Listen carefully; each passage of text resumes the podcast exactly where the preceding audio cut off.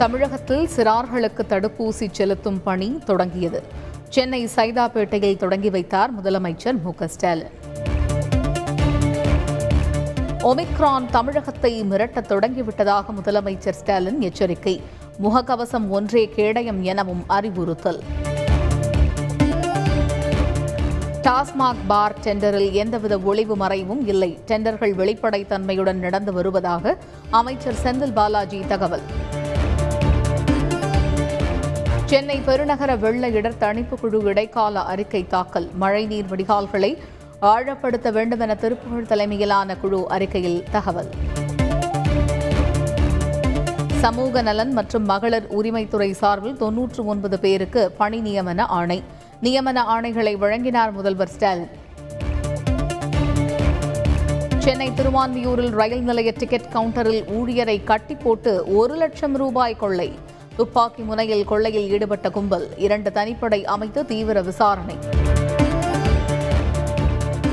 குற்றம் நடப்பதை காவல்துறையினர் வேடிக்கை பார்ப்பது மிகவும் ஆபத்தானது. சென்னை உயர்நீதிமன்ற நீதிபதி எஸ். எம். சுப்பிரமணியம் கருத்து. லக்கிம்பூர் வன்முறை சம்பவம் தொடர்பாக ஐந்தாயிரம் பக்க குற்றப்பத்திரிகை நீதிமன்றத்தில் தாக்கல். மத்திய இணையமைச்சர் அஜய் மிஸ்ராவின் மகன் பெயர் பிரதானமாக சேர்ப்பு. டெல்லி மாநில அரசுக்கு எதிராக பாஜக போராட்டம் முடங்கிய போக்குவரத்து விழிபுதுங்கிய வாகன ஓட்டிகள்.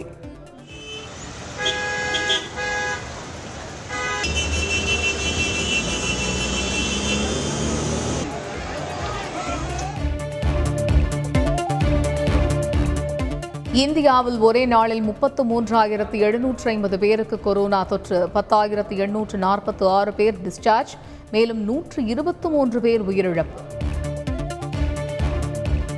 இந்தியாவில் ஒமிக்ரான் பாதிப்பு ஆயிரத்தி எழுநூறாக அதிகரிப்பு. ஒரே நாளில் நூற்றி எழுபத்தைந்து பேருக்கு தொற்று பாதிப்பு. புதுச்சேரியில் சிறார்களுக்கு தடுப்பூசி செலுத்தும் திட்டம் துவக்கம். முதல்வர் ரங்கசாமி தொடங்கி வைத்தார்.